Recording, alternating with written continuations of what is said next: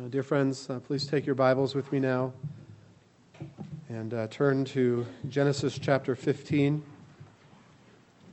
Genesis chapter 15.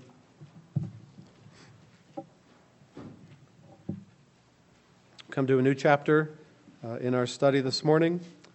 We will read verses 1 through 6 of Genesis 15. Shall we stand together now for the reading of God's holy, inerrant word?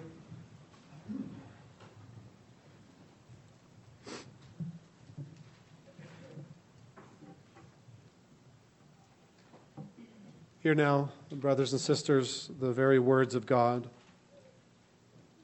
After these things, the word of the Lord came to Abram in a vision, saying, Do not be afraid, Abram.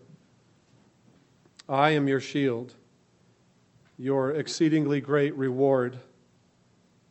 But Abram said, Lord God, what will you give me, seeing I go childless, and the heir of my house is Eliezer of Damascus? Then Abram said, Look, you have given me no offspring. Indeed, one born in my house is my heir. And behold, the word of the Lord came to him, saying, This one shall not be your heir, but one who will come from your own body shall be your heir. Then he brought him outside and said, Look now toward heaven and count the stars, if you are able to number them. And he said to him, So shall your descendants be. And he believed in the Lord and he accounted it to him for righteousness. Uh, this is the word of the Lord. The grass withers and the flower falls, but the word of our God shall stand forever. This morning we'll um, pay special attention uh, to verse uh, 1, chapter 15. Uh, for the sake of time and especially importance, uh, we'll have to skip over the triumphant language of verse 6 uh, that Abraham believed in the Lord and it was accounted to him for righteousness until our next studies uh, together. Uh, let us pray, shall we, and ask God's blessing now on the ministry of the word.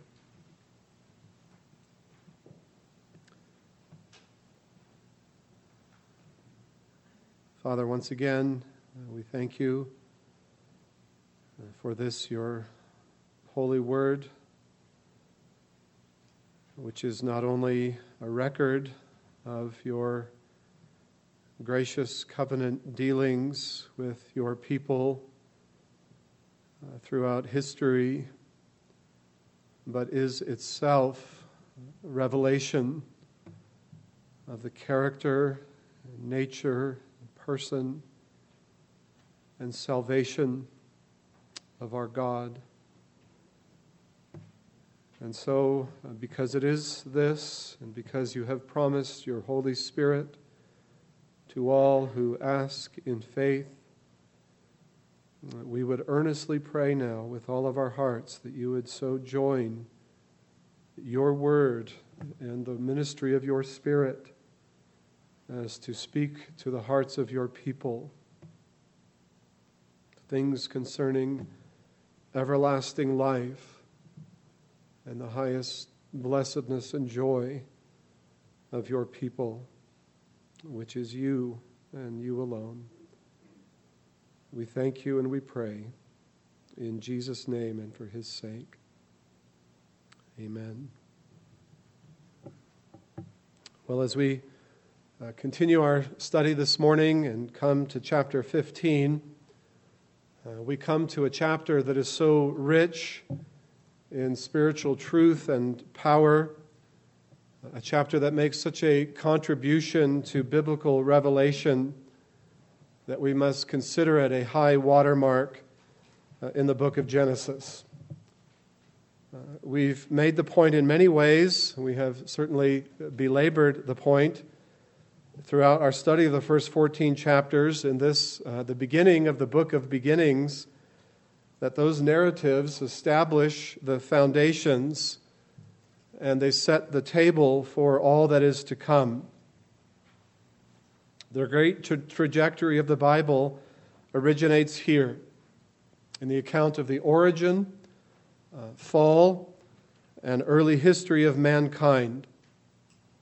Here is the establishment of God's gracious covenant, his sovereign and merciful calling of a people Uh, unto himself. And it is the foundation of the history, not only of Abraham's, but of our redemption. And further, because the New Testament will call Abraham the father of us all, the father of the faithful, of all who have faith in Jesus Christ, you and I can no more separate ourselves from him than a son could disown his father. This is what saving faith in the Lord looks like resting in the glory and the grace of God and being assured in the heart that God's promises are true and trustworthy. And everything that is to follow is an outworking of that understanding of God, first presented here man and salvation, grace and glory, that is introduced already in the Bible. This explains, beloved, why later in the Bible so much attention is paid to this history, why it is so often appealed to in later developments, and why the Bible never corrects, never changes, never alters its theology or its understanding of reality from what it was at the beginning. You don't have one message in Genesis and then another in the Gospel of John. And the writers of the New Testament, to a man, understood themselves to be building on a foundation that is laid down in this history recorded in Genesis. And Genesis 15, Genesis 15 is a particularly important demonstration of this fact. Uh, statements and events in this chapter are cited or alluded to some 14 times in the New Testament, and always to prove some important assertion that the New Testament writer, whether Matthew or Luke or Paul or James or the book of Hebrews, was making. In other words, they are confirming Christian truth by referencing what happens in Genesis 15 showing full confidence that what happened here is true and remains true for believers in this and every age. And we've seen this unity in a number of principles. Uh, the first principle in which we saw it is the principle of divine election. Abraham was called by God out of Ur of the Chaldees, a pagan land, and out of a family that practiced idolatry and he was called solely on the principle of the sovereign grace of God. And that sets the stage for all of God's dealings going forward. God calls a people for himself out of darkness and out of sin into his light and life, and we come only because of electing grace. The second principle uh, of the divine promise is the foundation of a transformed life. Notice, God does not begin working with Abraham or the patriarchs as though they were subjects for moral reform. That is, in any case, an unbiblical attitude, which is unfortunately characteristic of much of modern religion and has caused much confusion and anguish in souls today. But God begins instead with promises he makes promises to the patriarchs and he swears that he will keep them. The keynote is not what Abraham has to do for God, but what God will do for Abraham. And then, in response to this, will come the change of the inner and outer life. And you can already hear in that, can't you, echoes of the gospel. Jesus says, for example, to the woman caught in adultery, Neither do I condemn you. Go and sin no more. But first he says, Neither do I condemn you. Promise comes first. Change the order, and you lose Christianity.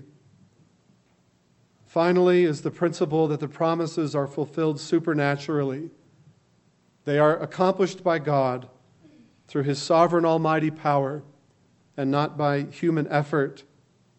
There is an unapologetic supernaturalism, we've spoken of it before, that runs through this narrative, and it runs through the whole Bible. Abraham and his family will be delivered, and the promises will be fulfilled, but only supernaturally. And this explains why, in the life of Abraham, so many things, including Sarah giving birth at such an advanced age, proceed contrary to nature. And last chapter, we saw that Abraham is beginning to understand this principle. That's why he refused to accept any spoils and therefore any possession of the land of promise from the king of Sodom. For, he said, he had raised his hand to Yahweh and would only accept the gifts and blessings that came supernaturally from God. Well, what are we to make of all of this?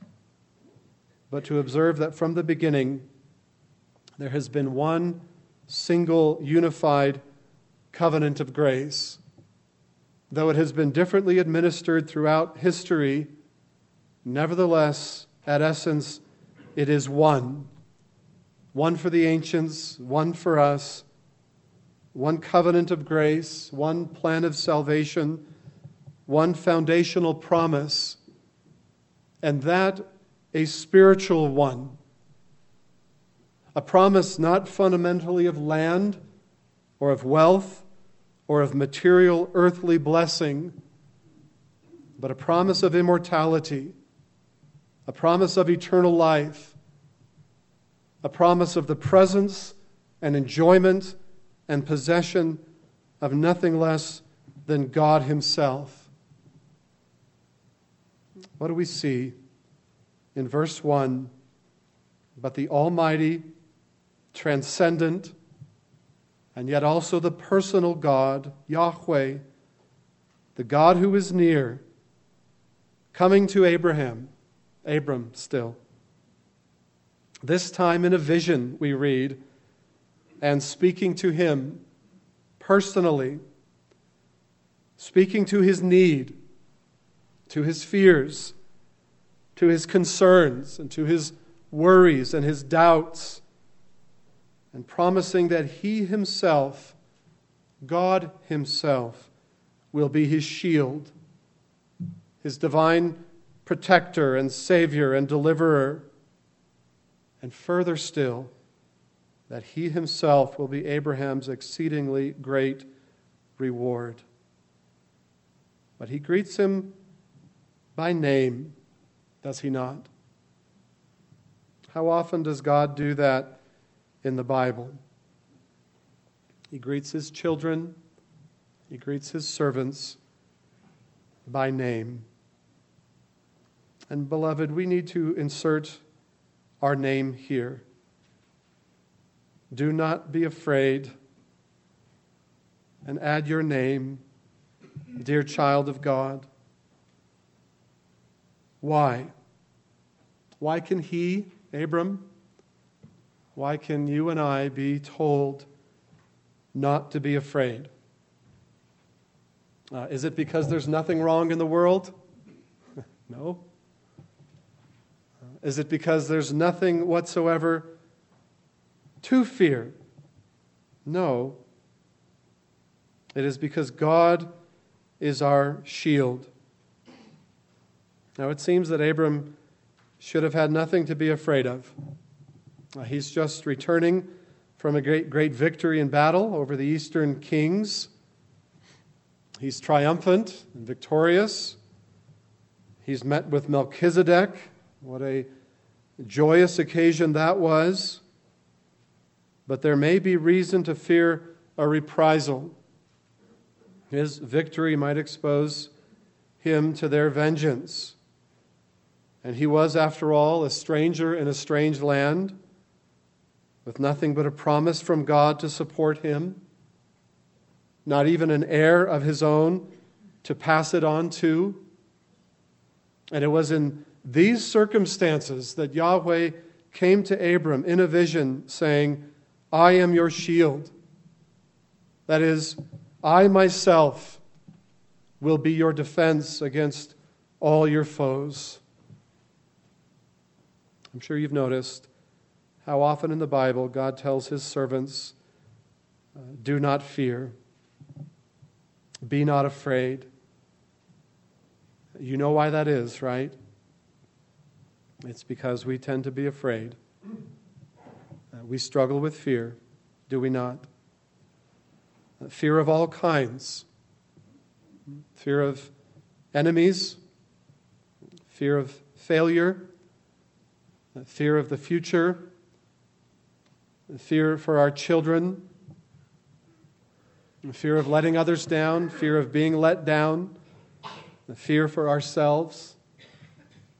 I don't think any in the room this morning would be honest if we said that we never dealt with fear uh, at all.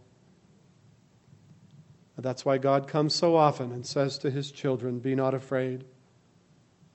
And one of the reasons we struggle so much with fear is because we look at the things that concern us from a manward perspective instead of a Godward perspective.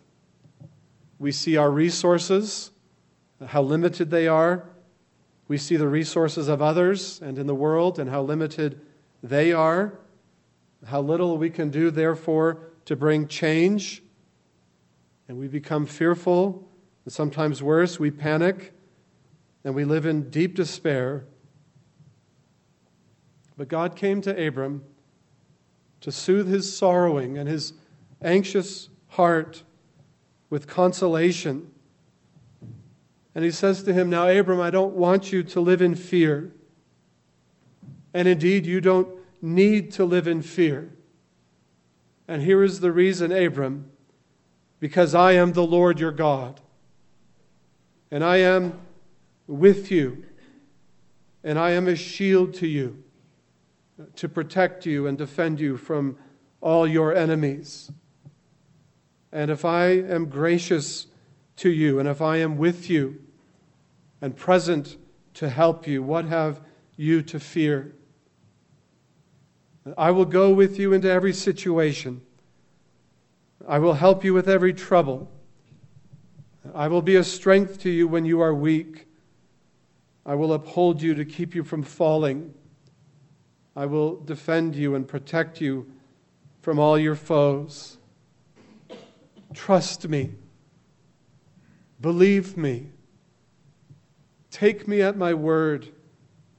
If you have me, the Lord God says, there is no reason truly to fear. And so you see, dear friend, it is the presence of God that makes all the difference. It is believing that He is who He says He is. It is trusting His promises. It is taking Him at His word. It is walking by faith and not by sight. Sight says we have everything in the world to fear. Faith says if I have God, no matter what I see, I have no need to fear. God is with me. He is my shield and defender. That is the first thing. Further, Abram, Yahweh says, I am not only your shield, but also your exceedingly great reward. God's reward will be greater than the booty, the spoils that Abram had recently turned down. God's reward will be greater than anything this world has to offer. God's reward is of infinite worth. I myself, Abram, I myself am the source and the spring I myself am your highest joy. I myself am the supreme blessedness of your soul. Not spoils from victory, not earthly blessing nor material gain, not worldly wealth nor power, but I, I am your reward. The older writers use the word felicity the Lord himself would be Abraham's soul's felicity. I don't know if you know that word, it's not used as much today. It is the state of being happy, especially in a very high degree. It is bliss, joy beyond compare. What is being emphasized here is that the patriarch's supreme blessedness consisted in the possession of God Himself. And, dear friend, where we go wrong in the Christian life so often, and where we set our soul up for disappointment and sorrow, is when we set our eyes upon the blessing more than on the one who blesses, or upon the gifts more than upon the giver, or upon the benefits more than the great benefactor. For our God has said, I, I am your very great reward. I myself, your soul's only true satisfaction and joy. The earthly signs are gifts, are signs of my goodness to you. I happily give them to you, but they are just that. They are signs, but you're to raise your eyes higher above the earthly gifts and blessings to the heavenly gift, which is God Himself. He offers nothing less than Himself to Abraham. To be sure, there is the promise of a great nation, of a land in which to dwell, of a blessing to the whole world. But what blessing can possibly be higher than God Himself? It's one of the reasons that there was a delay in the realization of God's promises to Abraham. Why such a delay? Why so many years to wait for them to come to fulfillment? Why so long? Was it not so that he could learn that his true blessedness, his highest happiness, his supreme joy was God Himself? and not the blessings to be bestowed, that he might, through those trials, learn to lift his eyes heavenward. And did not God rule over Abraham's life in such a way as to make it abundantly clear that it was only through many tribulations that he must enter the kingdom of God, and thereby to impress upon his soul that God had blessed him above all earthly blessing, with life and immortality and the promise of eternity in the presence of the living God. And don't say ho hum to that, dear friends, as familiar as it is to you. Dwell on that for a moment, beloved. Eternity, never ending time, world without end we lack the ability to describe or fathom it. One of our hymns says 10,000 years, and we've only just begun. Forever and ever and ever. You've been there a million years, and you've barely started. Can you fathom that? I can't. I hope you can't. No one can. And with whom?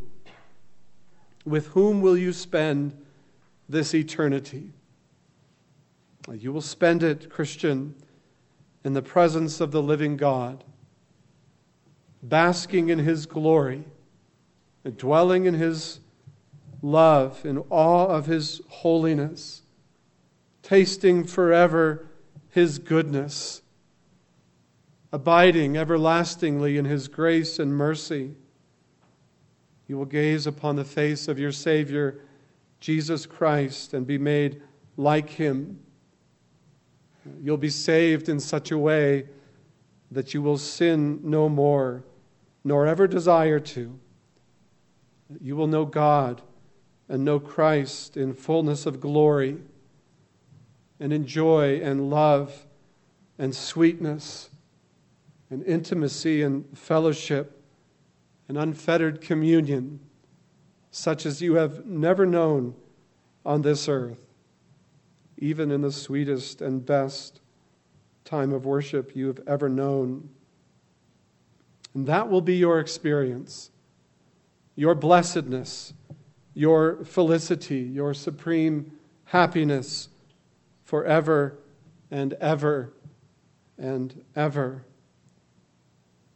And yet, we're impressed by money and things, by power and influence, by comforts and convenience. And we say, ah, that's it. That's the end. That's what I'm striving for. That's what God promises me. Oh, we are far too impressed with far too little. If only we lifted our thoughts heavenward. If only we considered these words of God to Abram and meditated on them who he is, what he has in fact promised, what he has in fact prepared for us, what we are made for, what is waiting for us oh, we would be far less impressed with the things of this world, far more enthralled with God, His person, His grace, His heavenly reward. I am your reward, God says, your exceedingly great reward. What do you seek, friend? If it is not God Himself, you have set your sights and your hearts far too low. If you have come to Christ for material blessings and expect from Him earthly happiness, it is clear that you have barely begun to be a Christian, if you have begun at all.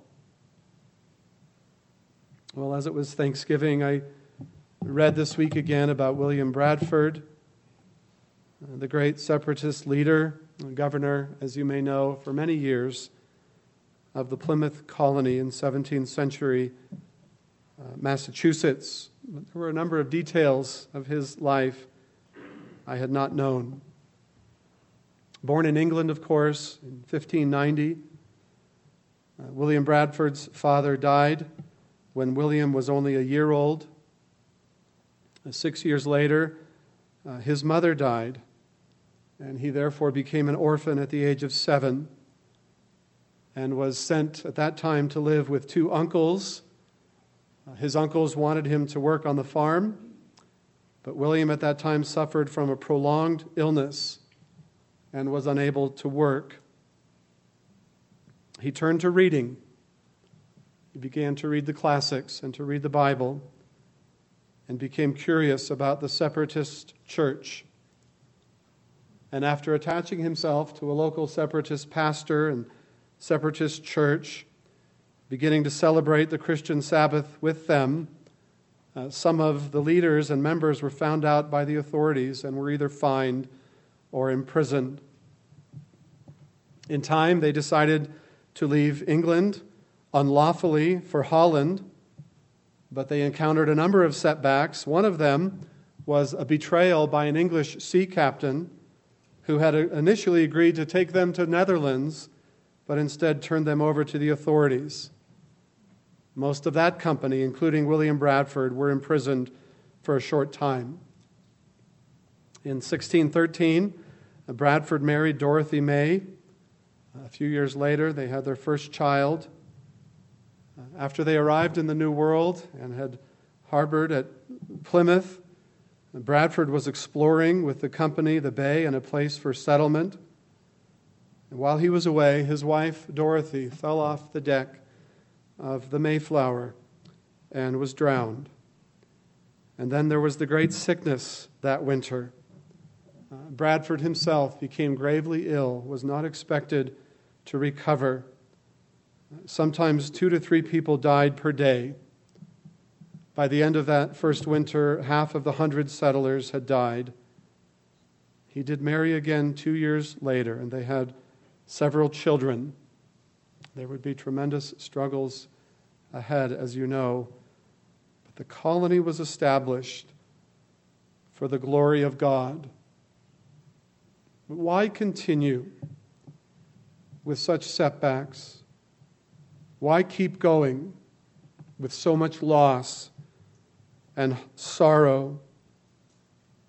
You must understand the character of these people. Uh, these were people who had lifted their eyes above the earth to heaven, and they were looking to heaven's reward. Their lives were marked by at least three things a zeal for the undiminished glory of God, the absolute necessity of a biblically pure church on the earth, and the inevitable triumph of the kingdom of Christ over all earthly powers. And for this, they were willing to lose it all if God was their everlasting reward. Beloved, we shall be truly happy, truly happy, only when God is gracious to us. He offers Himself to us above all earthly blessings that we may enjoy Him. What is there more that we might desire than to enjoy God Himself? Take these few words, church, take them to heart. They have power to change your whole perspective, to relieve you of your fears, to give you a reason for joy and hope, even when nothing else can. For the Lord your God says to you, dear child of God, I am your shield, your exceedingly great reward, says your Redeemer to you. Let us pray.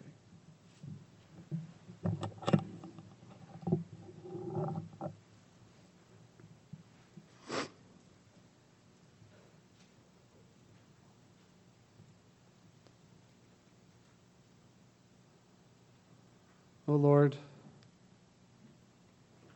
look with mercy upon us in the quietness of this place. For having heard your word, we now earnestly desire to receive it in faith, to believe it in our hearts, and to live according to your promises. Forgive us, O Lord, for our small thoughts and desires, for setting our minds and hearts on earthly things, for being altogether too easily satisfied with the stuff of this earth, and failing to lift our eyes toward heaven, where our true reward our highest joy, our supreme blessedness lies. And it is you, O God, you yourself and you alone. Thank you that in days of old you offered nothing less than yourself to Abram to be his shield and his exceedingly great reward and thank you that now that times have reached their fulfillment and the dawning of the ages have come and Christ has appeared, surely no less than such a promise is ours. May we embrace it now by faith. In Jesus' name we pray. Amen.